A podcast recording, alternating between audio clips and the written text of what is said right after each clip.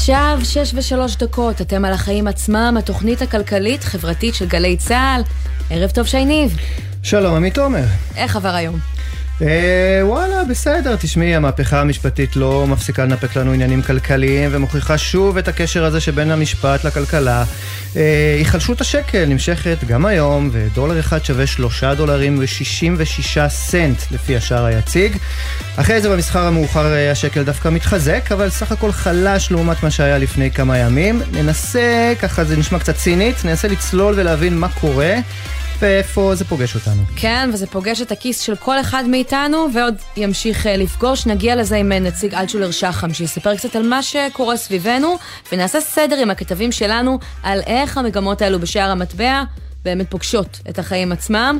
בנוסף לזה נהיה עם ההכנות לקראת אישור התקציב בממשלה אה, מחר. עדיין יש הרבה מאוד התנגדויות, הרבה מאוד אה, דרמות, והדרך לאישור כנראה לא תהיה פשוטה, ויש גם את שביתת השלטון המקומי ברקע במחאה לכל מיני אה, סעיפים בו. צביקה פרוט, ראש עיריית בת ים, יהיה איתנו בנושא הזה. כן, בנוסף נעשה סדר בנושא הלימודים עם כתבתנו לענייני חינוך יובל מילר, ונגיע להיום הסוער בכנסת. בסיום נגיע לחברה הישראלית שרוצה לשנות את הדרך שבה אנחנו קונים בסופר, ובינתיים נראה שהולך לה לא רע. אבל יש זמן עד לשם, מה הכותרת שלך, עמית? תשמע, הכותרת שלי ממש טריה, היא מגיעה מהוושינגטון פוסט, אבל כזאת שאי אפשר uh, להתעלם ממנה. מטא, פייסבוק, נערכת לגל פיטורים נוסף של אלפי עובדים בעולם, שלושה חודשים בלבד אחרי שנפרדה כבר מ-11 אלף עובדים. זה עדיין לא רשמי, אבל כנראה שזה יקרה מאוד בקרוב, כי כבר כמה שבועות רואים לזה אינדיקציות בהתנהלות של החברה, וכבר שמענו גם את המנכ"ל מרק צוקרברג בעצמו, מכנה את השנה הנוכחית, 2023, שנת היעילות. היעילות, ואומר שבסופה מטא תהיה ארגון קטן יותר באופן משמעותי. אבל אני רוצה לשים דגש על אחד הסימנים הללו, שהביא וול סטריט ג'ורנל לפני כשבוע, ביקורת אה, ביצועים, שבה עובדים רבים מקבלים דירוג נמוך, מה שככה מעיד על כך שאולי רוצים uh, להיפרד מהם ומכינים את הקרקע, ואני רוצה להגיד על זה משהו. העובדים האלו בארץ ובעולם גם ככה ברכבת הרים רגשית. רק לפני שלושה חודשים הם נשמו לרווחה, כשהבינו שהם ב-87% שנשארים אה, בחברה. עכשיו שוב הקרקע רועדת להם מתחת לרגליים, וזה בסדר, אנחנו חיים במציאות דינמית, יש משבר בהייטק שכבר אי אפשר אה, להתעלם בו, וזכותה של חברה לעשות התייעלות מסוימת, ואז אה, להסתכל מה קרה ולהחליט שהיא לא מספיקה. אל תשתמשו בהערכות ביצועים לעובדים כתירוץ, אה, זה סתם פוגע ברגשות, גורם לך לחשוב איפה אתה היית אה, לא בסדר, כשבעצם החברה היא זאת שלא בסדר, כי הייתה הרבה שנים בזבזנית אה, ומנופחת, והיא לא עמדה ביעדים, ולכן עכשיו היא מתנהלת, ויש גם את כל הענף, זה לא רק כמובן אה, אשמתה של אה, פייסבוק או הסיפור שלה, אבל מה שנקרא זו גם ככה חוויה קשה לעובדים, בואו נעשה אותה קש, קשה פחות ככל האפשר. לגמרי. מה הכותרת שלך? טוב, אה, תראי, אני לא יכול שלא לדבר על מה שקרה השבוע בבית קפה בשם ישראלה בכפר סבא. הבעלים של הקפה, זוג מבוגר, החליטו ביום שני האחרון שהם סוגרים את המקום באופן אה, חריג כדי להפגין בירושלים. הם תלו שם פתק שמסביר את זה, כמו שעושים כשיש, אתה יודע, שיפוץ בעסק. בטח, ועשו הרבה עסקים גם. כן, מה שקרה אחר כך אה, צריך להבהיל כל מי שחי פה. לא משנה אם הוא שמאל, ימין, דתי או חילוני. אלמונים הדביקו על המקום נייר עם אה, לוגו האגרוף השחור על גבי, אה, את יודעת, אה, מגן דוד צהוב של ארגון הטרור היהודי כך, ועליו כתוב, מי שמפגין בירושלים נגד הממשלה, לא קונים אצלו. עכשיו תראי, אצלי זה העלה אה, אה, קונוטציות מאוד מאוד אה, קשות, ואני רוצה להזכיר לך שבדיוק ככה אה, התחילו הדברים, לא בדיוק ככה, כן, אבל יש דברים מסוימים שהיו במקום שנקרא גרמניה. מה לעשות? נכון, זו השוואה שהופכת את הבטן, כן. ותאמיני לי שבתור מי שסבתא שלו נספתה באושוויץ, זה הופך את הבטן עוד יותר, אבל זה המצב. זה התחיל מקריאה להחרים עסקים של יהודים באותם יהודים, ואגב, וזה אני רוצה להדגיש, זה לא אומר שזה זה, זה התפתח להיות הדבר הנורא שקרה אז, ממש mm. לא. אבל כן היו סימנים, וצריך לדבר על הסימנים האלה. ואת יודעת מה קרה אחר כך? התחילו להשוות את היהודים לחיות, ממש עלונים וסרטונים עם תמונות וקולות של חיות. ואיפה ראינו רק אתמול השוואה כזו של בני אדם לחיות עם סרטונים וקולות? בכנסת ישראל, בפרלמנט של העם היהודי. חבר כנסת מעוצמה יהודית, שהיא הגלגול המודרני ברמה העובדתית, כן, של ארגון הטרור כך, הוא משווה חברי כנסת ערבים לחיות, לכבשים. והוא עושה כאלה קולות מטומטמים כאלה, את יודעת, כמו שעושים אה, אה, בגן חיות. עכשיו, שני דברים אני רוצה להגיד על כן. זה. אחד, הגיע הזמן להבין מי אלה האנשים האלה שאנחנו, חלקנו, בחרנו אותם לנציגים שלנו בכנסת, ומאיזה ספרים לקוחים הרעיונות הפשיסטיים והגזעניים שלהם. מאילו ספרים? תשמעי, מהספרים הגרועים ביותר ש, שההיסטוריה אה, מכירה. מספרים נוראים, ובהרבה מדינות, אגב, הזכרתי קודם את גרמניה, בהרבה מדינות כן. אנחנו מכירים את זה. זהו, כי צריך, אני כן אה, חושבת, עכשיו, כן. אני רוצה להגיד לנקודה, תראי, אי אפשר לכבס את המילים פה. אבל הדבר השני, וזה חשוב לכל המאזינים, לכו ברגע שאתם יכולים לקפה ישראלה בכפר סבא, תרשמו אפילו את הכתובת, רחוב צ'רניחובסקי 16. אני לא יודע אם הם חייבים את הכסף שלכם, אבל הם בטח צריכים את החיבוק.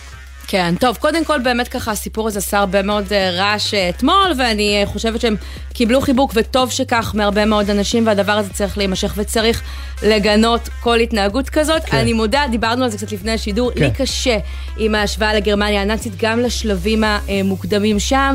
אני חושבת שכמו שאמרת, גם לי יש... קשה, אגב, מאוד, כן, גם לי. מאוד קשה. הרבה מאוד ספרים והרבה מאוד דברים לא טובים ודומים למה שקורה פה, שכן קרו בעולם. יש עוד מדינות, הונגריה, ארגנטינה, שאפשר אה, אה, ככה באמת להסתכל עליהן ולהגיד, אולי זה דומה. אני מאוד מקווה שמה שנקרא... הונגריה זה נכון לגבי המהפכה המשפטית שאנחנו רואים, זו השוואה מאוד uh, מדויקת. Mm. אבל כשעושים, את יודעת, שמשווים בני אדם לחיות, לא בכל מדינה ראינו אין ספק שזו התנהגות פסולה. בוא נגיד ככה, אני מאוד מקווה, אם הזכרת ספר, שהם לא יגיעו לפרקים הבאים. אני מאמינה שיש קפיצת מדרגה מאוד גדולה אה, בוודאי, בדרך לשם. בוודאי. אה, אבל אה, אין ספק שכל הדברים האלה שציינת הם דברים מטרידים, וגם בלי להסתכל על מה שקורה בעולם, רק מלהסתכל על אותם מעשים, אפשר לגנות אותם. זהו. בהחלט. נתחיל. יאללה.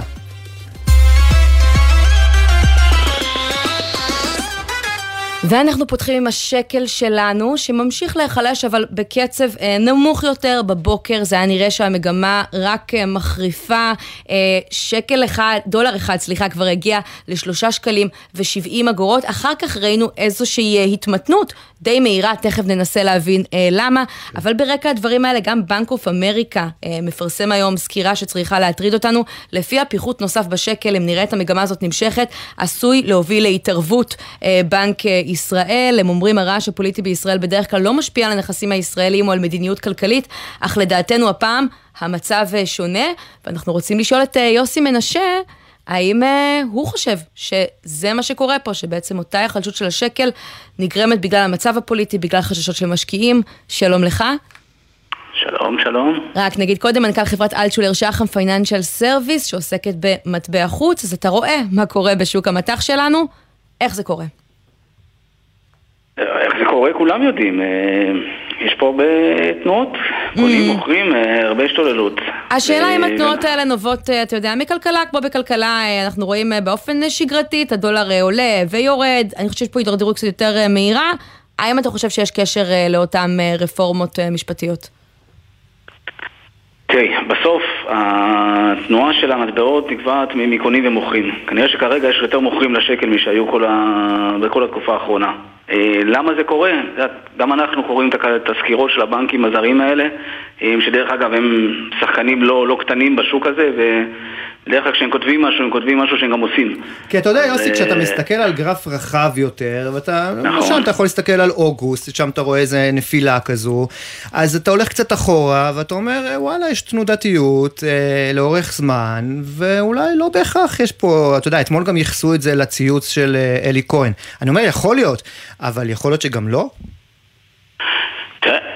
שאתה אומר, יכול להיות ויכול להיות שגם לא. אנחנו פשוט נמצאים פה במצב שהוא, אה, אתה יודע, כולנו היינו רגילים לשקל שהוא מאוד יציב אה, בכל השנים האחרונות, וגם כשהוא התחזק, אז הייתה פה איזושהי אה, יציבות מסוימת, לפעמים אפילו דווקא הפוך, הוא התחזק יותר מדי, בבנק ישראל ראינו שהוא מתערב כן. בזמנו כדי למתן את הירידה. עכשיו אנחנו רואים את הצד השני כאן. ואנחנו רואים, את, ה, אנחנו רואים את הצד השני בימים של אה, אינפלציה, הזכרת את ההתערבות של בנק ישראל, טובת ה, זה על טובת היצואנים, אבל אנחנו בתקופה שבה אה, אנחנו מסתכלים קצת יותר על הצרכנים, ולכן, נכון. ולכן כשהשער של הדולר הוא, הוא גבוה, אז אה, יש פה משנה חשיבות בעצם לנו, לכיס שלנו.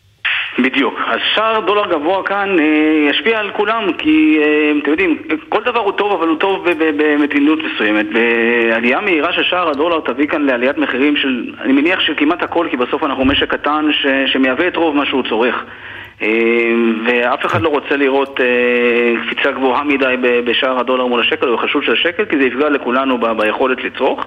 אמ, בנק ישראל גם לא רוצה את זה, יש גם סביבת אינפלציה עולמית, כלומר אנחנו אפילו לא באיזושהי בעיה שהיא... זהו, אז כשאנחנו רואים מקומית. אה, אבל כן את מה שקורה אצלנו, והיום את השקל ככה נחלש מאוד בחדות בבוקר ואחר כך מין... אה, כמו עושה סיבוב פרסה, וחוזר לאותה נכון. נקודה שבה הוא התחיל את היום. אתה יודע, עלו הרבה ספקולציות, אולי בנק ישראל כבר התערב, אולי הוא בעצם אה, קנה אה, שקלים כדי להגדיל את הביקושים. מה אתה חושב על זה? יש מצב? תראי, את התשובה לזה יודע רק בנק ישראל, הדעה האישית שלי שלא. בנק ישראל, אה, בכל השנים ש, ש, שאני לפחות בשוק הזה, אני לא ראיתי אותו אף פעם בוחר. הדבר היחידי שהוא עשה זה בשיא הקורונה, בשיא המשבר, שהייתה נזילות אמיתית. יוסי, אתה יכול אולי רק רגע לשפר את המיקום שלך, שנשמע אותך קצת יותר טוב? אה, אני בטלפון קווי, אני לא יודע כמה זה יעזור לשפר מיקום, אבל אה, אני אנסה. בואי ננסה. כן. בנק ישראל, כמו שאמרתי, אה, אני, אני בדעה האישית שלי זה שלא הייתה התערבות של בנק ישראל היום. אני חושב שאולי יותר דווקא הציוץ של, של, של ראש הממשלה ואחרי זה של שר החוץ בדבר זה ש... הם באו ואיזשהו, נתנו איזשהו אשרור לעצמאות כן. של, מדינ... של בנק ישראל. המשקיעים נרגעו. עוד פעם, לא יודע אם נרגעו, תראו, תנועות כאלה חדות זה בדרך כלל הרבה ספקולציות, תבינו, זה הרבה מאוד אה, אה, תנועות שמגיעות מגופים ספקולטיביים, זה יכול להיות בנקים זרים, זה יכול להיות קרנות גידור, אה, זה לא באמת, אה, אה, אני... אי אפשר לבנות מגמות ארוכות טווח על משהו כן. שקרה בתוך יום. אני שמח שאתה מזכיר ספקולציות, כי אתה יודע, אנחנו שומעים גם על כל מיני מתקפות יזומות מצד מי שמוגדרים שורטיסטים. קודם כל, תס... אני אשמח אם תסביר לנו רגע מה זה שורטיסטים, אה, ועד כמה זה איום אה, משמעותי. חושב אולי שזה חלק מההשפעה שראינו בימים האחרונים. אה, שורטיסטים, אה, בהגדרתם שורטיסטים זה אנשים שמהמרים נגד המגמה, כלומר נגד הנכס. אה, במקרה שלנו שורטיסט יכול להיחשב בתור מישהו שבאמת בא ומוכר את השקל, כנגד זה קונה דולר. אני שוב אומר... ראינו כן התארגנויות כאלה פשוט בקבוצות כמו ככה בפורום Reddit, מי שהיו לא, אחראים לא על GameStop. לא, לא, לא, דברים כאלה לא עובדים בשוק המטח, חברים. זה אולי טוב במניות, ב penny stock. להפיל איזה חברה אחת, כן. כן, זה לא עובד בשוק המטח, ושוק המטח אה, הוא, הוא כל כך עמוק ונזיל שאין אין, אה, לא רדיט ולא אף אה, פורום אחר יכול לעשות את זה. אבל אזהרה של בנק כמו בנק אוף אמריקה, שאומר בעצם פיחות נוסף בשקל, יכול להוביל פה אה, אה, להתערבות בנק ישראל ויכול לקרות, לדעתנו הפעם הסיטואציה הפוליטית שונה והיא כן משפיעה על הכלכלה. אתה חושב שזה עלול לייצר איזה כדור שלג של בעצם הבנקים האלה מוטרדים ואז הם ממליצים אה, להעביר את הכסף לכסף זר? תראו, בסוף הבנקים האלה נותנים המלצות למשקיעים שלהם אה, משתי סיבות. אחד, זה כי הם רוצים שהמשקיעים האלה יראו שהמלצות אה, שהם פוגעים ואז יבואו וישקיעו אצלם כסף, וגם מצד שני זה אולי הפוזיציות שלהם. עכשיו, בנק אחד לא, אני לא מניח שיעשה את זה, אבל אם באמת בנק אוף אמריקה אמר את זה, וסיטי בנק אמר את זה, ו-HSBC אמר את זה, אז כנראה שיש פה איזושהי דעה מסוימת. אז שוב, מה אתה לא צופה שנראה קדימה? זהו, אם מדברים על העתיד, אתה יודע, אף אחד מאיתנו לא נביא. ובכל זאת, כשאתה נכון. רואה היום את השקל ככה עושה את הפרסה, אתה אומר, אולי באמת השרים הבהירו את עצמם לגבי עצמאות בנק ישראל, והאירוע הזה מאחורינו, או שאתה חושב בכל זאת, רק התחלנו? תראו, באמת קטונתי מלהגיד מה יהיה בעתיד, ואני גם אה, לא, לא נוהג להתבטא, בטח לא בשוק הזה, כי אף אחד מאיתנו לא יכול לדעת מה יקרה בדבר הזה. אבל שוב, אתם רואים מה קורה. אם, אם בסוף הגופים הזרים יבואו ויחליטו שפחות נוח להם להשקיע בשקל, אז כנראה שאנחנו נראה פה איזשהו אה, המשך היחלשות של המטבע המקומי, כמה זה יהיה עוצמתי או לא, הרבה תלוי גם במה שיקרה פה בפנים, אתם יודעים, באיך שאנחנו בתור מדינה נבוא ונציג את עצמנו, בתור אנשים, בתור מדינה, בתור מדיניות, לכאן או לכאן, אתם יודעים, זה, היינו גם בשקל של ארבע, והיינו בשקל של כמעט שלוש, וגם היינו בחמש, אתם יודעים, כן. זה עוד לא קטסטרופה כמו שאומרים אצלנו, כשזה יהיה בשמונה אנחנו כנראה נראה קצת יותר עד לשם, הדרך ארוכה, אני אלחץ עוד הרבה קודם. יוסי מנשה, מנכ"ל חברת אלטשולר שחם, תודה רבה ששוחחת איתנו. תודה יוסי. ביי ביי. ועכשיו אנחנו רוצים בכל זאת לדבר על המשמעויות של היחלשות אה, השקל, שאנחנו כבר רואים אותה בחודש אה, האחרון. אה, השקל נחלש בכ-30 אגורות מאז תחילת החודש הזה. אנחנו רואים את זה גם מול, ה... מול האירו, את יודעת, אנחנו מדברים כל הזמן על הדולר, נכון. גם מול האירו אנחנו רואים את אותה אה, היחדשות. ויש לזה לא מעט השפעות אה, כלכליות. ראשית, על יבוא רכבים, יבוא חלקי חילוף. אם התכוונתם להתחדש במכונית, תשאלו את עצמכם האם זה הזמן, האם המצב יהיה יותר גרוע, או שאולי צריך רגע לשבת ולחכות. הילי קרן עם כל המספרים. שלום עמית ושי, אז גם מחירי הרכבים עומדים בסכנה. עם היחלשות השקל וההתחזקות היחסית של הדולר, היבואנים אשר מייבאים מחוץ לארץ ייאלצו להכריע בשאלה האם לספוג את התייקרות המחירים או לגלגל אותה עלינו הצרכנים. היבואנים שקונים את הרכבים ואת מוצרי החילוף לרכב בדולרים, עם עליית השווי שלו ביחס לשקל, ייאלצו לשלם יותר. במיוחד כשחשוב לזכור שבישראל לא מייצרים מכוניות כלל. כרגע עוד מוקדם להגיד אם מדובר במגמה שהתחילה עם תחילת החקיקה של המהפכה המשפטית ועלייה נוספת של הריבית של בנק ישראל, אך ייתכן שכבר בקרוב שוק הרכב צפוי להשתנות. סמנכ"ל המכירות של מימון ישיר, שמוליק בר חן, מעריך, מחירי המכוניות יתייקרו. היחלשות השקל אל מול המטבעות הזרים בעולם צפויה להביא לעליית מחירים בשוק הרכב הישראלי, כמו גם שאר המוצרים המיובאים לארץ. זהו מצב טבעי. אנחנו מדברים על עלייה שנייה במחירי הרכב, אחרי ביטול הטבת המס על רכבים חשמליים בתחילת השנה. מחירי המכוניות בכל העולם זינקו בשנים האחרונות, המגמה הייתה חדה אף יותר בישראל, כאן המחירים היו גבוהים מלכתחילה. השקל שנחלש עלול להשפיע לנו על הכיס גם במחירי המכוניות והחליפים. כן, והזכרנו את uh, סיפור היבוא, היבוא uh, שמתייקר, נרגיש את זה גם מצד היבואנים uh, הרשמיים, מחירי המזון, טואלטיקה ועוד שנקנים בדולרים או באירואים, ולכן בעצם יעלו uh, יותר, אבל גם אם אתם רוצים להביא בעצמכם uh, איזשהו מוצר, להזמין uh, באינטרנט, דבר שבדרך כלל חוסך הרבה כסף, עכשיו זה יהפוך זול פחות. שחר קנטובסקי, עם כל הפרטים. שלום לשניכם. העלייה החדה בשער הדולר תשפיע על הכיס שלנו אפילו במקום שנחשב מעוז המחירים המוזלים, האינטרנט כמובן. ככל שדולר אחד שווה יותר שקלים, כך בעצם מי שיזמין מוצרים לישראל ייאלץ לשלם יותר שקלים עבור פריט שמחירו בדולרים נשאר זהה. ובכמה מענקיות הצרכנות בארצות הברית ובאירופה אנחנו כבר רואים את ההשפעה על המחיר. בואו ניקח לדוגמה זוג נעליים ממותגות באתר אמזון שעולות 100 דולר. הן היו שוות עד לפני כמה ימים 345 שקלים. היום כבר תצטרכו לשלם עבורן 364 שקלים, עלייה של עשרות שקלים תוך כמה ימים. כמובן שלא מדובר פה רק על אותן זוג נעליים ולא רק על אמזון, ברוב האתרים המקוונים למשל כמו אלי אקספרס, אי-ביי ואסוס, הרכישה היא במטבע זר, לרוב דולר, ובמצב הנוכחי המחירים פשוט עולים. כן, ואיתנו עינב אה, קרנר, כתבתנו לענייני צרכנות ותיירות, שלום. שלום, שלום, חייב, עמית ושי. שלום, וחייב להגיד שבאופן אה, אישי, ונדמה לי שגם אה, אה, עמית תסכים, זה החלק שאותנו מעניין יותר, אה, ככה מדי פעם משתדלים לפחות, גם התיירות אבל מתייקרת, נכון? נכון, אין ספק, אבל אתם יודעים, ככה, מי שעדיין לא הזמין חופשה, בוא נאמר, לחג הפסח הקרב ובא, אז לא בטוח שיצליח אה, למצוא מקומות, ועדיין מי שבכל זאת יצליח, אז אנחנו מדברים על אה, גם כאן המחירים אה, מתייקרים כשהדולר עולה, זה משפיע לנו גם על מחיר החופשה.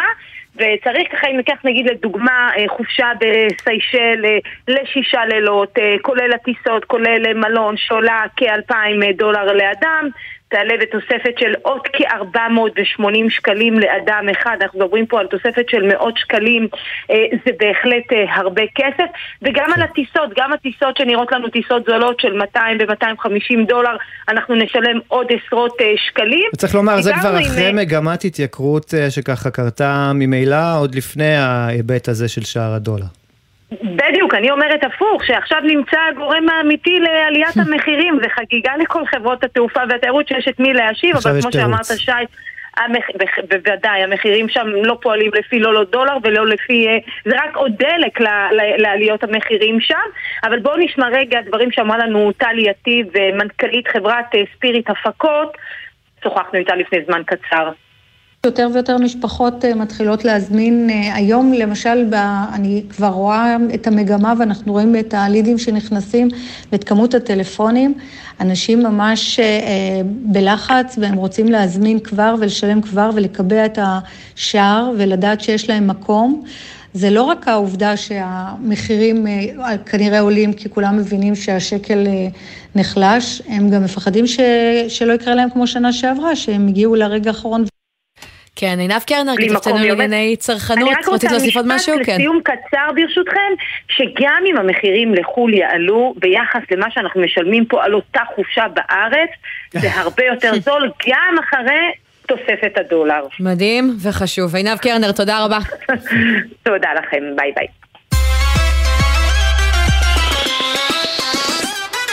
תשמע, זה קשה להאמין, אבל מחר בעצם התקציב כבר מגיע אה, להצבעה בממשלה, ולמה אני אומרת מפתיע? כי אנחנו בדרך כלל רגילים לראות קרבות בוץ של שרים בשבועות לפני, מתפלשים אה, ברפש, באיומים, אה, להפיל את הממשלה אם הם לא יקבלו את מה שהם רוצים. מכתבי התפטרות כבר שנשלחו כן. אה, ככה בדואר אקספרס. כן. הפעם כן. עושה רושם שכולם עסוקים בסיפור הפוליטי, משפטי, וככה הכסף שלנו קצת אה, נדחק, אבל באמת... באמת התקציב אה, קובע את כל השירותים שאנחנו נקבל, אזרחי ישראל, כל הרפורמות שיקרו פה, ולא רק בשנה הקרובה, בשנתיים הקרובות. ועכשיו הנושא הזה מגיע להכרעה, ויש לא מעט... אה, פוליטיקאים, שרים, שנזכרו ברגע האחרון להביע מחאה. ישראל פישר, כתבנו הכלכלי, אתה איתנו בעניין הזה, שלום. שלום, שלום, ערב טוב, שי ועמית. אז מה הסיכוי שהתקציב יעבור מחר בממשלה, או בוא נשאל כי יעבור, הוא כנראה יעבור, כמה ויתורים עוד נצטרך לראות עד לשם? הוא יעבור, הוא יעבור, כי הממשלה... המרגיע הלאומי. אה, כן, אני מרגיע לאומי. הוא יעבור, למרות שאנחנו כבר עכשיו פתאום מתחילים לראות כל מיני אי הסכמות, למשל דיווחים היום על פיצוץ במשא ומתן בין משרדי התחבורה לאוצר, וכך ששר לביטחון לאומי איתמר בן גביר לא מקבל את תוספת התקציב הדרושה ואת תוספת התקנים שהוא רוצה. לא סתם היום אה, מפכ"ל המשטרה, קובי שבתאי, אמר שחסרים שוטרים לקראת הרמדאן, זה לא מקרי שהוא אומר את זה דווקא היום. אגב, חייבים אה, להגיד בהגינות בסיפור הזה של המשרד לביטחון פנים ותקציבי המשטרה, אה, איתמר בן גביר ביקש אה, תוספת של 14 מיליארד שקלים, זה נשמע המון, זה נשמע כמעט הזוי, אבל גם מה שהוא קיבל... כל כך רחוק ממה שהוא ביקש, שזה גם קצת, אה, אתה יודע, מעורר אי נוחות, מיליארד שקלים תוספת לבסיס התקציב בשנתיים. כן, כן, פחות ממיליארד שקלים אפילו זה יוצא, וזה בדיוק העניין, כי גם אין הגדלה משמעותית בתקנים, ויש את כל הסיפור שאנחנו יודעים שיש מתיחות בין uh, שר הביטחון uh, גלנט לבין שר האוצר סמוטריץ' לגבי הסמכויות של שר האוצר בתפקידו הנוסף כשר במשרד הביטחון. אז גם שם אנחנו צריכים לראות כמה בדיוק ייפגע, ייפגעו הדרישות של משרד הביטחון בתקציב. ויש את העניין של משרד התיירות, שלא מרוצה מהמדיניות של משרד האוצר, שלא לקדם חלק מהתוכניות שמשרד התיירות רוצה... אה, שמבקש אה, להטיל מע"מ על התיירים הנכנסים. נכון, מבקש להטיל מע"מ על התיירים הנכנסים. שממילא ו... משלמים פה המון, צריך לומר את זה, המון. רגע, אבל עכשיו לפחות, אם השקל חלש יותר, אולי יהיה להם קצת זול יותר. הנה, יפה, זה. אתה אופטימיסט, אני אוהב את זה. אני אופטימיסט חסר תקנה. אפרופו אופטימיסט, אני בטוח שהגעת אלינו היום עם בשורה, כי בכל זאת ראינו כמה קמפיינים בחודשים האחרונים. אתה הולך לבשר לנו על אה, חינוך חינם מגיל אפס, נכון? בתקציב? מה זאת אומרת? בוודאי, אה, רק אם היה לי מאיפה לממן את זה, מכיסי הפרטי זה בטח. אה, אין לך לא- איזה 12 מיליארד שקלים ככה ספייר בחשבון בנק? זה לא בתקציב? זה לא מופיע? אין איזה שורה? אני צריך לצלצל למנהלי החשבונות שלי לראות מה קורה, אבל אין לי, אבל זה גם לא מופיע בתקציב המדינה. אה, שום אה, אפשרות למימון של אה, דבר כזה, אז עכשיו מדברים על תוכניות אחרות של חינוך חינם מגיל שנתיים, במקום בגיל אפס, בגיל שנתיים. לכל האוכלוסייה כבר השנה? מדברים על זה בתור אפשרות, עכשיו זה מתקיימים דיונים בין משרד האוצר לבין משרד החינוך. אם שואלים אותי, מדובר בהדלפות מכוונות שנועדו אה, להפעיל לחץ לקראת הדיון מחר. תשמע, קשה להאמין שלא יעשו משהו, אתה יודע, שינסו להכניס איזה חצי רגל, כי... היה פה קמפיין, היו לדעתי, תשמע, אה, לא רשמתי את זה בשום פנקס, אבל נדמה לי שהיו משהו כמו ארבעה סרטונים שונים של ראש הממשלה נתניהו, אז כיושב ראש האופוזיציה, בעניין הזה של חינוך חינם מגיל אפס. זה לא דבר של מה בכך. אבל uh, בכל מקרה, תמיד יש את העניינים הדחופים יותר שהם יכולים להגיד, שהם חשובים יותר, כן. כמו הביטחון, כמו אה, ביטחון הפנים שמדברים עליו אה, עכשיו, שגם הם לא זכו לתוספות אה, תקציביות משמעותיות. כן, חשבתי שתגיד בריאות, וצריך לומר, אתה בטח זוכר את ההסכמים הקואליציוניים עם, עם ש"ס שהביא אריה דרעי, הוא הבטיח שם תוספת ריאלית, כן, בבסיס התקציב של שישה מיליארד שקלים לבריאות. כמה אני... הם קיבלו אגב? גם זה לא קורה. מה, משרד הבריאות? כן. משרד הבריאות אה, קיבל אה, תוספת אה, זעומה יחסית שמתפרשת אה, ב- ביחס לגידול באוכלוסייה לשנה שעברה. גם כן, לא תוספת משמעותית. אנחנו לא רואים באף אחד מהמשרדים שהביעו את הדרישות הגדולות שלהם את אותו ביקוש לתוספות התקציבים אה, הגדולים כן, שלהם. בקיצור, שר האוצר סמוטריץ' הבטיח אה, תקציב אחראי עם שמירה על מסגרת פיסקלית. בינתיים נראה שהוא עומד בזה, אבל רק בינתיים, כי מחר הוא יפגוש את הפוליטיקאים ואנחנו נראה בדיוק מה ישתנה. ישראל פישר... מחר זה עד 11 בלילה, יש להם את הדיונים, או אולי אפילו ארוך יותר, נראה אם הם יצליחו לאשר. אני, אני כבר זוכר אה, שהתעוררתי מהודעות ב-6 בבוקר, וגם זה היה. זה יקרה, זה יקרה, ברור. כן, הולך להיות אה, חמישי כיף מחר. ישראל פישר, כתבנו כלכלי. תודה רבה. תודה רבה. ועל רקע דיוני התקציב האלה, לא רק הפוליטיקאים מנסים למחות, אה, לשנות את התמונה ברגע האחרון, גם בשלטון המקומי יקיימו מחר שביתה במחאה על התקציב, גם בתי הספר לא ייפתחו. יובל מילר, כתבתנו לענייני חינוך, את איתנו? מה הם רוצים? אז בעיקרון נכון, זה לא מקרי שמחר אה, שובתים גם ברשויות המקומיות, אה, מחר אמור אה, לעבור התקציב את אישור הממשלה. הסיבה שהם שובתים בעצם זה כי לטענתם לא הוכנסו סעיפים מרכזיים, דרישות מרכזיות שהם הציגו בפני האוצר לתקציב הנוכחי. ואם אנחנו מדברים רק על החינוך, זה הסדרה של הסכם עם, עם הסייעות, כיתות לימוד. מחר צפויה שביתה מאוד מאוד משמעותית בכל מערכת החינוך. החינוך, אה, מה, מהגנים בעצם אה, עירוניים ועד וזה, התיכונים. וזה למרות שהמורים והמורות לא אלה ששופטים, נכון? נכון, אבל בעצם המורים לא, לא אלה ששופטים, מורי התיכונים מועסקים על ידי אה, השלטון המקומי, ככה שהם אה, לא אמורים להגיע לעבוד, אבל בלי שום קשר, גם רן ארז הכריז שהוא מצטרף לשביתה. בירושלים לדוגמה, לא, אה, לא ייקחו חלק בשביתה, אבל בתיכונים אה, לא יתקיימו לימודים. יובל, יושבים איתם, מדברים איתם כעת מצד משרד האוצר, מנסים למנוע את השביתה הזאת? הזאת? תראה, לפי מה שאנחנו יודעים, קודם כל אתמול התקיימה פגישה אה, בין אה, הסתדרות, אה, ההסתדרות הכללית לבין משרד האוצר, היו ניסיונות להגיע ל... להסכמים בנוגע לסייעות, להסדיר את כל הדברים, ש... חלק מהדברים שבעצם היו, עלו בדרישות, לפי מה שאנחנו מבינים, לא היו אה, תוצאות בכלל, אה, סיכויים מאוד מאוד גבוהים אה, לשביתה מאוד גדולה מחר, ואנחנו גם יודעים שיש סיכוי לא רע שגם היא תימשך ביום ראשון.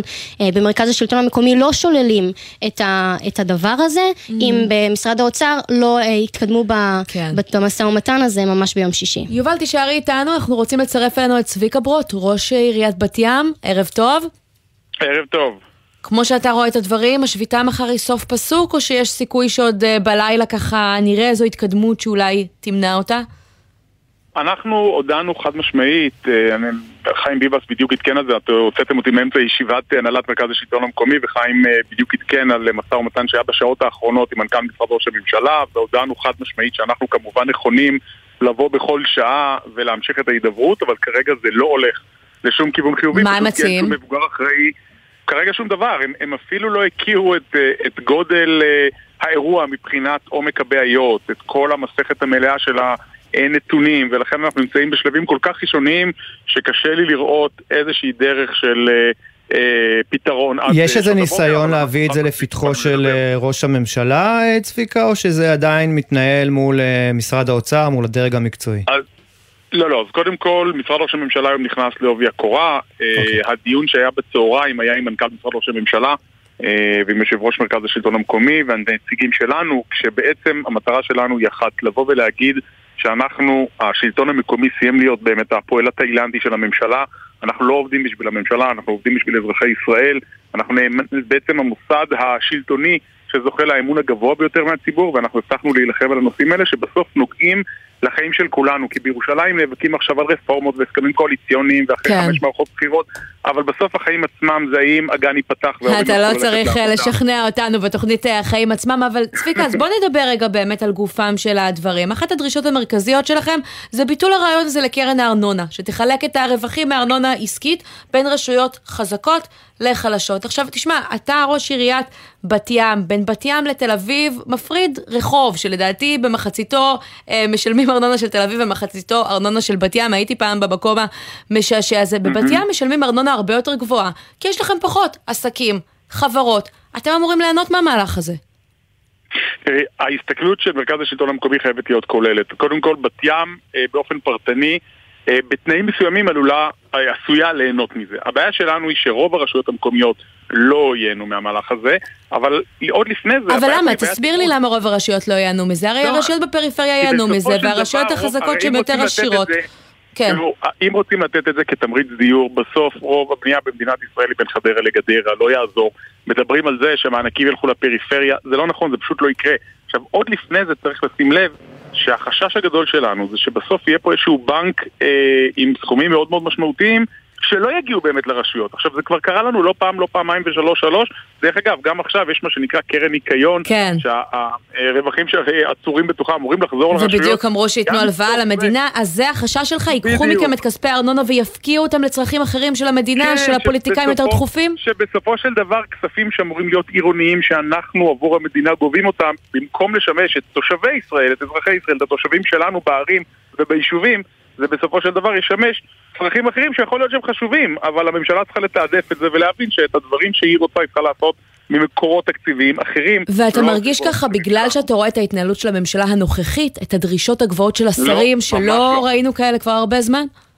לא, כי הדרישה שלנו היא לא חדשה, זה היה גם בממשלה הקודמת ובזו Mm. שלפניה. אני חושב שיש פה הזנחה של שנים, של הרבה ממשלות, אה, ואנחנו לא רואים איזשהו שינוי. בואי, הממשלה הזו התחילה רק עכשיו, ועדיין אני אומר את זה גם כאיש ליכוד, ש- שתמכתי בממשלה ואני תומך בה ואני חושב שהיא תעשה דברים גדולים. לא סתם אה, תמכת, אתה אפילו ועדיין השתתפת אנחנו באופן לא פעיל. עובדים. השתתפת באופן פעיל בקמפיין, אני זוכר אותך, הזכרנו קודם סרטונים של נתניהו. אני איש ליכוד, מה זאת אומרת? לא, לא, אז אני- אני- מועמד מטעם הליכוד, חד משמעית. אני רוצה, אני רוצה להזכיר לך סרטון מסוים, צביקה, אתה משתתף שם בסרטון יחד עם אה, נתניהו בזמן הקמפיין, אה, והוא מספר לך שהוא רוצה להעביר אה, אה, תקציבים מיוחדים לרשויות. לפני שמקימים אה, שכונות מגורים, אני מניח שאתה יודע למה אני מתכוון, כדי שתוכלו אה, ככה להקים את השכונות ולא יהיו לכם חסמים, הנותנת, אתה דיבר על מיליון. חד משמעית. אתה הולך לספר לנו עכשיו שאתם אה, מקבלים? קיבלתם את הכסף הזה? קודם כל, יש כרגע, בוא, אתה מדבר על ממשלה שלדעתי עוד אין לה חודשיים, והתשובה במקרה הספציפי הזה היא כן. יש מהלכים מאוד מאוד משמעותיים, גם במשרדי הפנים והשיכון ישבו איתנו, אבל לא באתי פה לדבר רגע... וזה- וזה בתקציב? הממשלה, זה- באתי זה רגע להגיד בפנים? שאני לא עובד... שאני לא עובד עבור הממשלה, כן. אנחנו עובדים עבור תושבי מדינת ישראל, ושימו לב שבמרכז השלטון המקומי יושבים אנשים מימין ומשמאל, דתיים וחילונים, אה, חרדים, כל המגזרים האפשריים, אה, וכולנו מאוחדים בדרישה הזו אה, שהממשלה, וזה לא משנה איזו ממשלה, יכול להיות שזו ממשלה שבנושאים אחרים אני תומך בה ויכול להיות שלא, אולי- אה, הנושאים האלה חייבים כן. להיפטר, ויפה שעה אחת. אולי צביקה אתם ככה עושים קצת אה, שרירים עכשיו, אה, לא ברמה הארצית, אלא ברמה המקומית. אתם עומדים לפני בחירות מוניציפליות, והבוחרים שלכם מגיעים מכל המפלגות, לא רק אה, אה, מהליכוד, במקרה שלך, וזה הזמן לעשות קצת אה, ככה רעש ולהראות שאתם אה, עובדים בשביל הציבור שלך. אז אני אגיד לך את האמת, אני קודם כל לא ראיתי עדיין ראש עיר שמקבל קולות כשמשביתים אה, גנים, אוקיי? כשהורים נאלצים להישאר בבית. אני חושב שהעובדה שהתרענו על זה גם לפני חצי שנה, וגם לפני שנה, וגם לפני שנה וחצי, וגם לפני שנתיים, מראה שאין פה שום אה, שיקול פוליטי. ואני אומר שוב, בסופו של דבר העובדה שיש השבתה, שההשפעה תהיה ברחובות, ושילדים לא ילכו לבית הספר, תאמין לי שאף ראש עיר לא יקבל את זה בשעות כפיים מהציבור שלו. יש מאבקים שלא עושים אותם אה, אה, בשביל הפייסבוק או בשביל הרייטינג, מאבקים שעושים אותם כי צריך לעשות אותם. והעובדה שסייעות לא מקבלות שכר הוגן, והעובדה שאנחנו לא מצליחים לגייס סייעות כי אף אחד לא מוכן לבוא, זה לא עבודה מועדפת כמובן, כן. אף צעיר או צעירה לא מוכנים לבוא לעבוד בזה, זו הבעיה, ברגע שנפתור את זה, אה, זה, איכות תגיד- החיים תשתפר לאין ארוך, הרבה יותר מאשר מה שיהיה עם הרפורמה המשפטית. לסיום, אתה אומר כרגע אנחנו יושבים עם אה, משרד ראש הממשלה ולא רואים שום תוצאות. מחר תהיה השביתה, מחר התקציב, אני מניחה בצורה כזו או אחרת, יעבור בממשלה. במידה ולא תקבלו את מה שאתם רוצים, מה עומד לקרות? אז אנחנו ערוכים, כרגע מדובר בשביתת אזהרה של יום אחד. אנחנו ערוכים כמובן להרחיב אותה אם נראה שנמשכת התעלמות ולא באים באמת לפתרון המשבר הכל כך אה, עמוק הזה. מה, כבר בשבוע הבא? כבר... עוד לא קבענו, אבל אנחנו כרגע חד משמעית ערוכים מבחינתנו בימים הקרובים להודיע על צעדים נוספים, כולל אם יהיה צורך השבתה ללא אה, מגבלת זמן, ואני אומר שוב, הצעד האחרון שאנחנו רוצים שהוא שביתה, הנה דיברנו על זה רק לפני דקה, במשך שנים אנחנו מדברים על זה, והיינו באין ספור משאים ומתנים, כרגע זה המאני טיים של הממשלה, אם הם באמת רוצים לפתור את זה, זה אפשרי, אבל אנחנו צריכים לראות רצון טוב בצד השני, ועדיין אנחנו לא רואים את זה. כן, אז לא רק שיש תחושה שהשביתה הזאת תהיה מחר היא סוף פסוק, אה, יכול להיות שהיא אפילו אה, תחריב ותתמשך. צביקה ברוט, ראש עיריית אה, בת ים, תודה רבה לך על הדברים האלה. תודה לכם. יוצאים, רבה. אנחנו יוצאים לכמה תשדירים ומיד נחזור, ונהיה עם היום הסוער במשכן הכנסת כבר.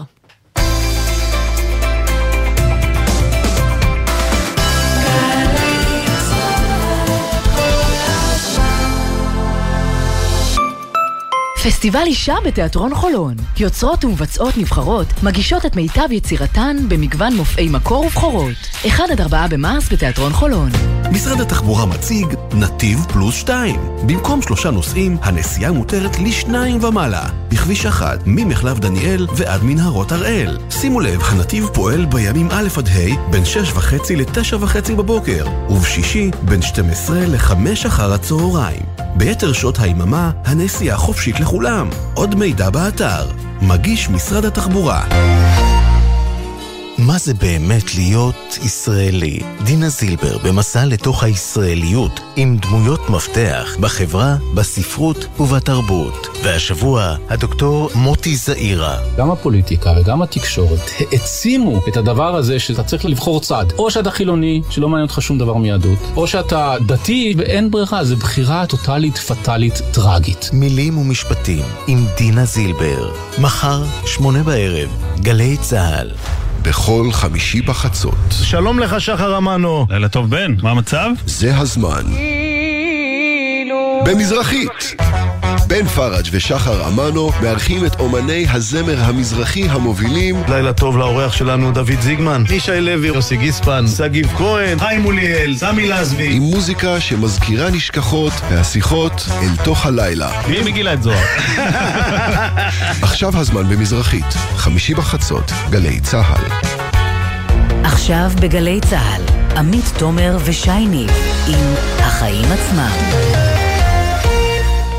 חזרנו ועכשיו אנחנו קופצים uh, לכנסת, כי בזמן שהשקל uh, נחלש ובזמן שדנים על התקציב ומנסים לשמור על אחריות uh, פיסקלית, יש מי שדווקא נהנה, בכנסת מקיימים דיון סוער על מימון ההוצאות למעון ראש הממשלה, שרוצים בעצם להגדיל אותם.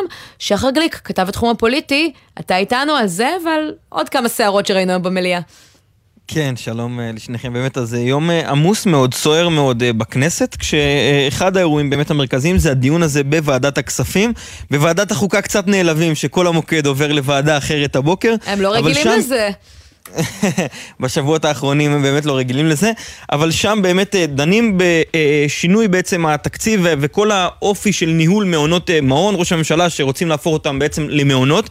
המצב הנוכחי הוא שהמעון הרשמי בבלפור לא שמיש כבר הרבה מאוד זמן, אה, גם לא בתקופת ראשי הממשלות הקודמים שהיו כאן, וגם בסוף תקופת נתניהו בעצם הקודמת כבר לא היה אפשר להשתמש במעון בבלפור, הוא עובר איזשהו שיפוץ, ובזמן הזה רוצה נתניהו ורוצים אנשיו להפוך בעצם את מעון ראש הממשלה לשני מעונות. אחד, הבית שבו אה, הוא גר ברחוב עזה, שבו הוא נמצא ביום יום, אה, ברוב הזמן אה, כשהוא צריך לעבוד במשרד ראש הממשלה בירושלים, רוצים להפוך אותו בעצם למעון רשמי.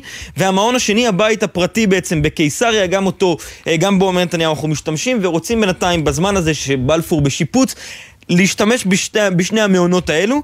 אה, אנשי המשרד לא לגמרי יודעים, אה, מנכ"ל משרד ראש הממשלה יוסי שלי נמצא שם ועונה ככה לשאלות של חברי כנסת, אבל הדיון הזה הופך להיות דיון סוער במיוחד, בעיקר של צעקות, בלי המון המון אה, נתונים ברורים. מספרים הם לא לגמרי יודעים להגיד מהן ההוצאות, אבל הם טוענים לפחות שההוצאות יוצאות יותר נמוכות מהחלופות האחרות האפשריות, זה הטענה של אנשיו של נתניהו. כל חברי הכנסת אה, מהקואליציה והאופוזיציה שנמצאים שם מנהלים בעיקר קרב צעקות ופחות דיון על אה, איך אה, התנהלו התקציבים של המעון. אנחנו מבינים גם שבליכוד בעצם דחפו את חברי הכנסת מלשכת נתניהו לבוא, לתמוך בו, אז הדיון הזה שתוכנן להיות ענייני, או שהיה אמור להיות ענייני, איזושהי סערה של עימותים באמת בין כל הצדדים שם, חברי כנסת מוצאים החוצה בזה אחר זה, תוך כדי העימותים על הנושא הזה. כן, שחר, אגב, אנחנו... גם, גם, כן. כן, גם שחר. החלטה אין שם באירוע הזה, צריך לומר, זאת אומרת, זה דיון ראשוני, הצבעות בהמשך. כן, אנחנו שומעים עכשיו גם שיושב ראש הכנסת אמיר אה, אוחנה אה, אה, מוציא הנחיה חדשה לחברי הכנסת, אסור לכם יותר לצלם במליאה, לעשות כל, כל מיני שידורי לייב כאלה בפייסבוק, כמו שראינו אתמול והזכרנו בתחילת התוכנית של אלמוג כהן מעוצמה יהודית, אז זה כבר לא יקרה יותר. כן, אז צריך, צריך לומר, באופן כללי תמיד היה אסור, זאת אומרת, זה לא איסור חדש, רק שלא תמיד אה, שמו על הדבר הזה, די אה, גם אה, התחלפו הרבה כנסות בשנים האחרונות, והרבה יושבי ראש של הכנסת שלא תמיד הקפידו על הנושאים האלו, אז אוחנה באמת מוציא מכתב לחברי הכנסת, אומר להם, אני מזכיר לכם, החוק בעצם אוסר באופן רשמי שיחת טלפון, אז אוחנה אומר, אם שיחת טלפון אסורה, קל וחומר שצילום סרטונים בתוך המליאה אה, וצילום אה, שידורים חיים, אז הוא מזכיר לחברי הכנסת, אסור לעשות את זה, אם אתם רוצים את החומרים, תפנו לערוץ הכנסת, להם יש חומרים רשמיים. והוא uh, ככה רומז לאירוע הזה של uh, חבר הכנסת אלמוג כהן שהתגרה בחברי הכנסת מהמפלגות הערביות uh, בתחילת השבוע. הנה, אולי זה מה שיגרום לו להפסיק אה, לצלם סרטונים של חיות. כן, אז הוא, הוא כותב, הוא כותב אה, נקפיד מאוד, אה, סגניי ואני נקפיד על קיום ההוראות האמורות, בוודאי במקרים שבהם מתבצע בטלפון הסלולרי שימוש או שיחה כן. כדי להפריע לישיבת הכנסת או כדי להטריד חברי כנסת אחרים שנמצאים באולם המליאה. כלומר, הוא אומר, אתם מבזים את הכנסת עם כל האירוע הזה, תפסיקו, תחדלו אותו. בהחלט. שחר, אני, אנחנו מבינים ככה שיש שורה של אה, חוקים אה, חדשים שקשורים למהפכה המשפטית, או אולי מתכתבים איתה, בין היתר שקשורים למח"ש. אתה רוצה להזכיר לנו כמה? לגמרי, אז אה, בעצם אה, עוברים היום אה, שורה ארוכה של חוקים בכנסת בקריאה טרומית, השלב הראשון בעצם זה הצעות חוק פרטיות שעוברות היום, וחלקן באמת גם שנויות במחלוקת, גם הולכות יד ביד עם כל הרפורמה הזו במערכת המשפט, עם כל החקיקה, המהפכה, איך ש... אה, כל אחד והצורה שבה הוא קורא לדברים הללו. אז החוק הראשון שאומר, שעובר באמת, חוק דרעי 2, מה שנהוג לכנות, החוק שבעצם אומר שלבג"ץ לא יוכל, בג"ץ לא יוכל לקיים ביקורת שיפוטית על מינוי שרים בשום צורה. אה, החוק הזה כמובן נוגע לסיפור הזה של אריה דרעי שנפסל על ידי בג"ץ, אה, ובעצם יכשיר אותו בחזרה להיות, יאפשר לו לחזור להיות שר בממשלה.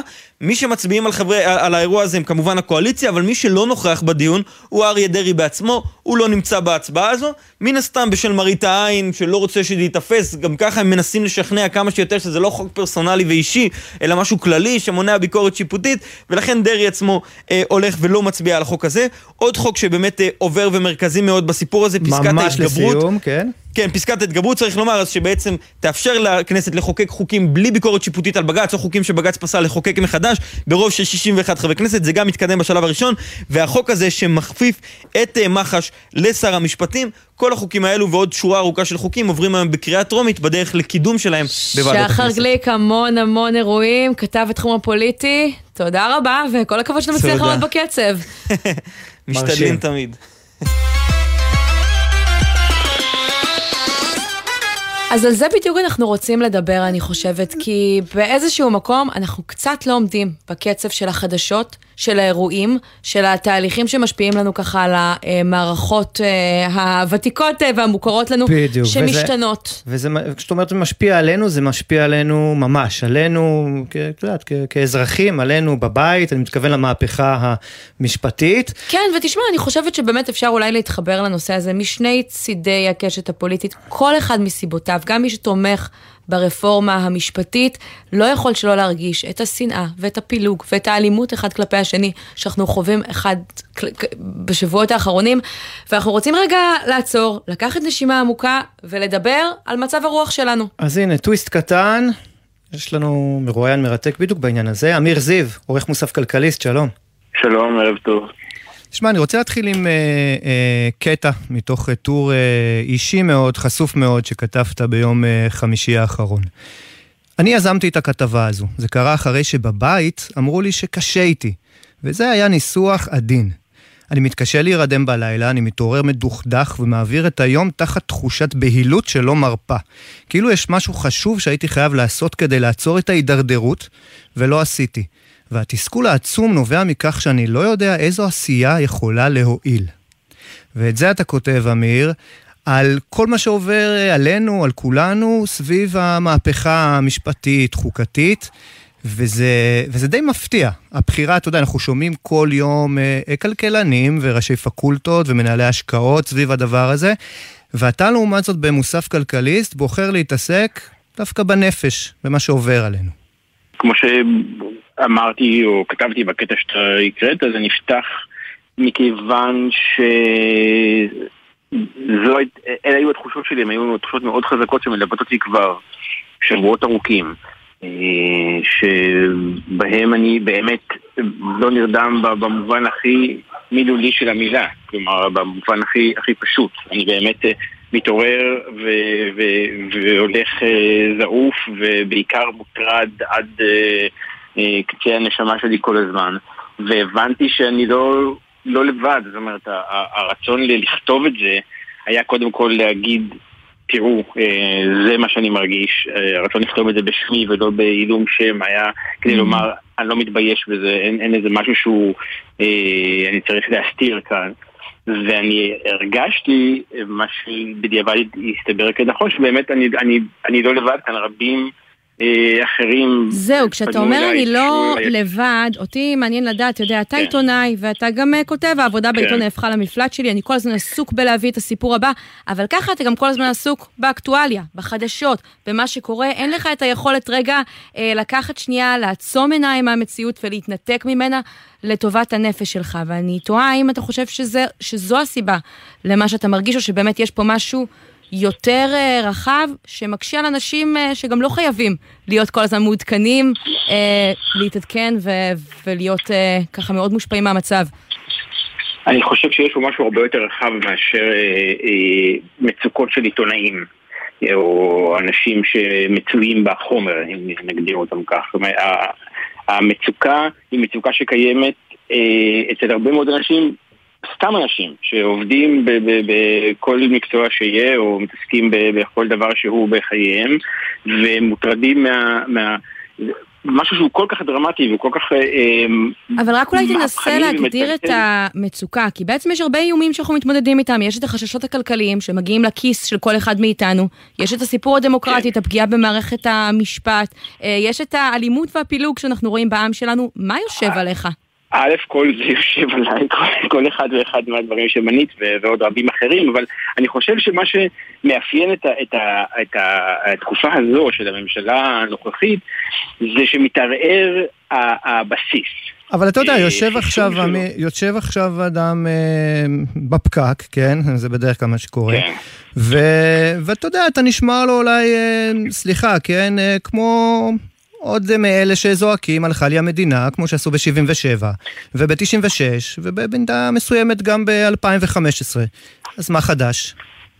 תראה, מה שחדש אה, הוא שלהבדיל מהתאריכים שנקבת בהם קודם, יש כאן אה, מהלך אה, מכוון אה, שמרסק אה, מבנה אה, משטרי דמוקרטי במובן הכי פשוט שלו. ולהבדיל מה... מה אה, מקרים שנקבת קודם שהיו, אה, נקרא להם ייחודיים ישראליים ונבעו משינויים אה, פוליטיים או ביטחוניים או whatever, גם ב-73 אמרו הלכה המדינה וגם ב-67 כן. פחדו וכולי, אבל הם היו איומים שאנחנו, הם היו במסגרת הדברים שלתוכם אה, גדלנו, התכוננו, נערכנו, הבנו שהם עלולים לקרות. אוקיי? ועכשיו אנחנו באיזשהו מערך שבעצם אומר אנחנו נעשה את מה שאף אחד לא חשב שיכול לקרות. הוא גם נעשה על רקע של תהליכים דומים שאנחנו יודעים לזהות מה קורה בהם במדינות אחרות, מטורקיה דרך אה, הונגריה, כן, עבור בפולין ועד לרוסיה, ואתה רואה את התהליכים אחד לאחד, אתה מבין איפה היעד הזה נגמר. אבל אני חייב לשאול אותך להבדיל מה- כעיתונאי, תראה, אגב, אתם מציינים בכלכליסט 15 שנה לגיליון הראשון, אז מברוק כן. קודם כל. ותשמע, כעיתונאים, אה, יש לנו איזה אינסטינקט, אתה יודע, אה, להיות אה, אופוזיציה תמיד לצד השני, גם אם זה צד שאנחנו אה, ככה מסכימים איתו, מזדהים איתו, ולהסתכל על הדברים מתוך איזה ריחוק אה, בריא. ופה, אתה יודע, מראש אתה אומר, אני לא יכול להתרחק. אני תוהה אם זה פוגע בעבודה העיתונאית, או שמבחינתך זה בדיוק התפקיד העיתונאי עכשיו, לא, לא לזייף אה, אובייקטיביות. תראה, אני אגיד לך משהו שהוא אה, מאוד אישי, אני couldn't care less. כלומר, אה, אני, אה, מה שפוגע עכשיו ב... ב, ב אה, יודע, אני גם לא התכוונתי לבכות במובן של רחמו עליי, אה, אל תעשו כלום כי קשה לי להירדם בלילה. לא זה העניין. העניין הוא שקשה לי להירדם בלילה מכיוון שקורה פה משהו שהוא אה, כל כך מסוכן וגם בלתי הפיך בעיניי.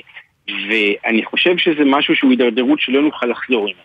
ולכן כאדם, כאזרח, כ- כאמיר, אני, אני לא, אה, אין לי שום כוונה אה, או יכולת אפילו לשבת ולא לעשות שום דבר. כן. במקרה אני גם עיתונאי, ובמקרה אני גם עיתונאי, יש לי א', אה, מעורבות מאוד גדולה, או אה, כמויות ידע אה, והיכרות עם החומר שאני- ש- שנצברות ואני לא יכול להתעלם מהן, ויש לי גם מקום להביע את זה, אבל כן. זה לא, זה לא אופיין, זה לא מייחד עיתונאים, וזה לא אה, מאלץ עיתונאים, ואולי יש עיתונאים שמגיבים לזה אחרת ממני, אני לא יודע. זאת אומרת, זה, זה, כמו שאמרתי קודם, זה, זה לא ממש חשוב. כן. אני אמיר כן זיו. זה היה מרתק, קודם כל, ותשמע, מקווה שנדע באמת אה, ימים טובים. עורך מוסף כלכליסט, כמובן. שוב תודה. תודה רבה. תודה לכם, להתראות.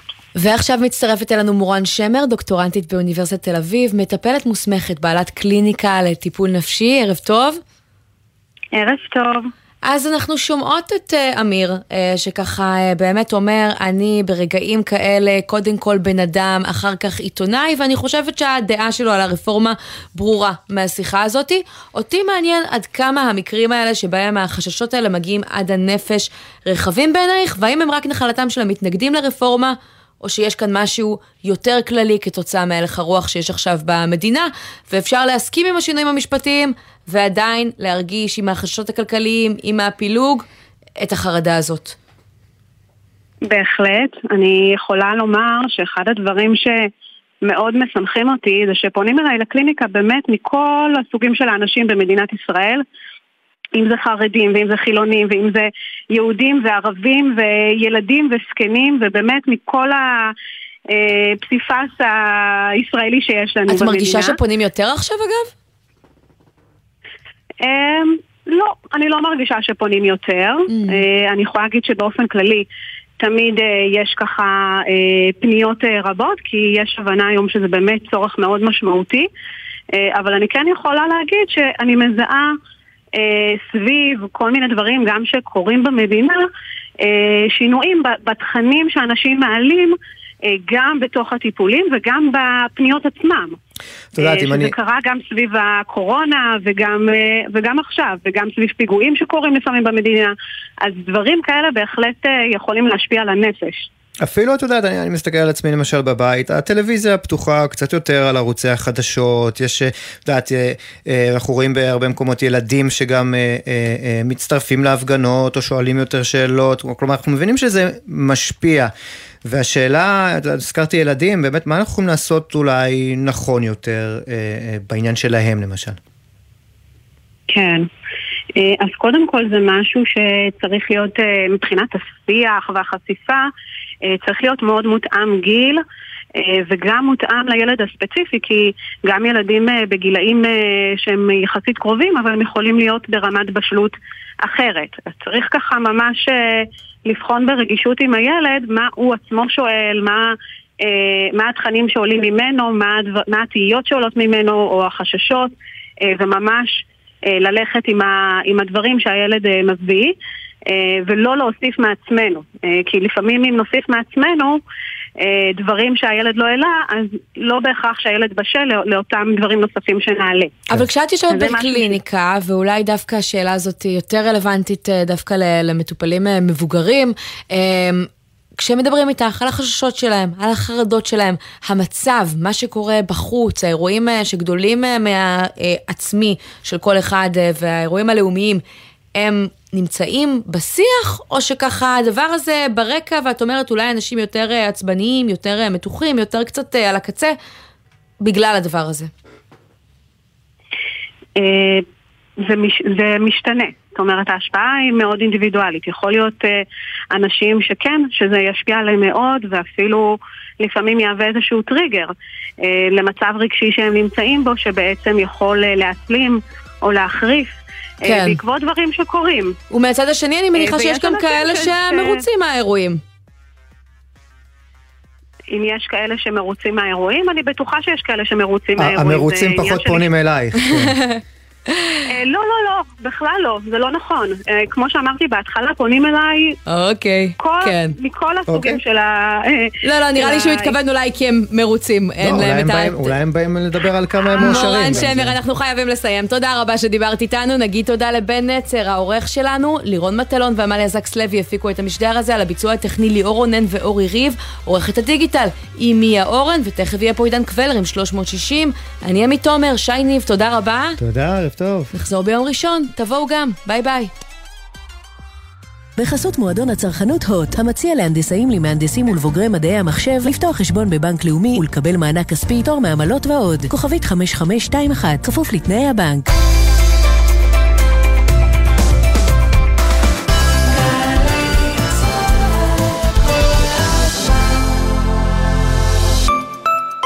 עמיתי מועדון חבר, ימים אחרונים להטבות ייחודיות על דגמי יונדאי 2023 מבית קולמוביל עד 24 בפברואר. לפרטים כוכבית 8241 או באתר מועדון חבר.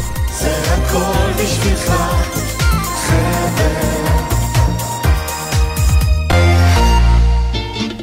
שלום לכם, כאן אבשלום קור.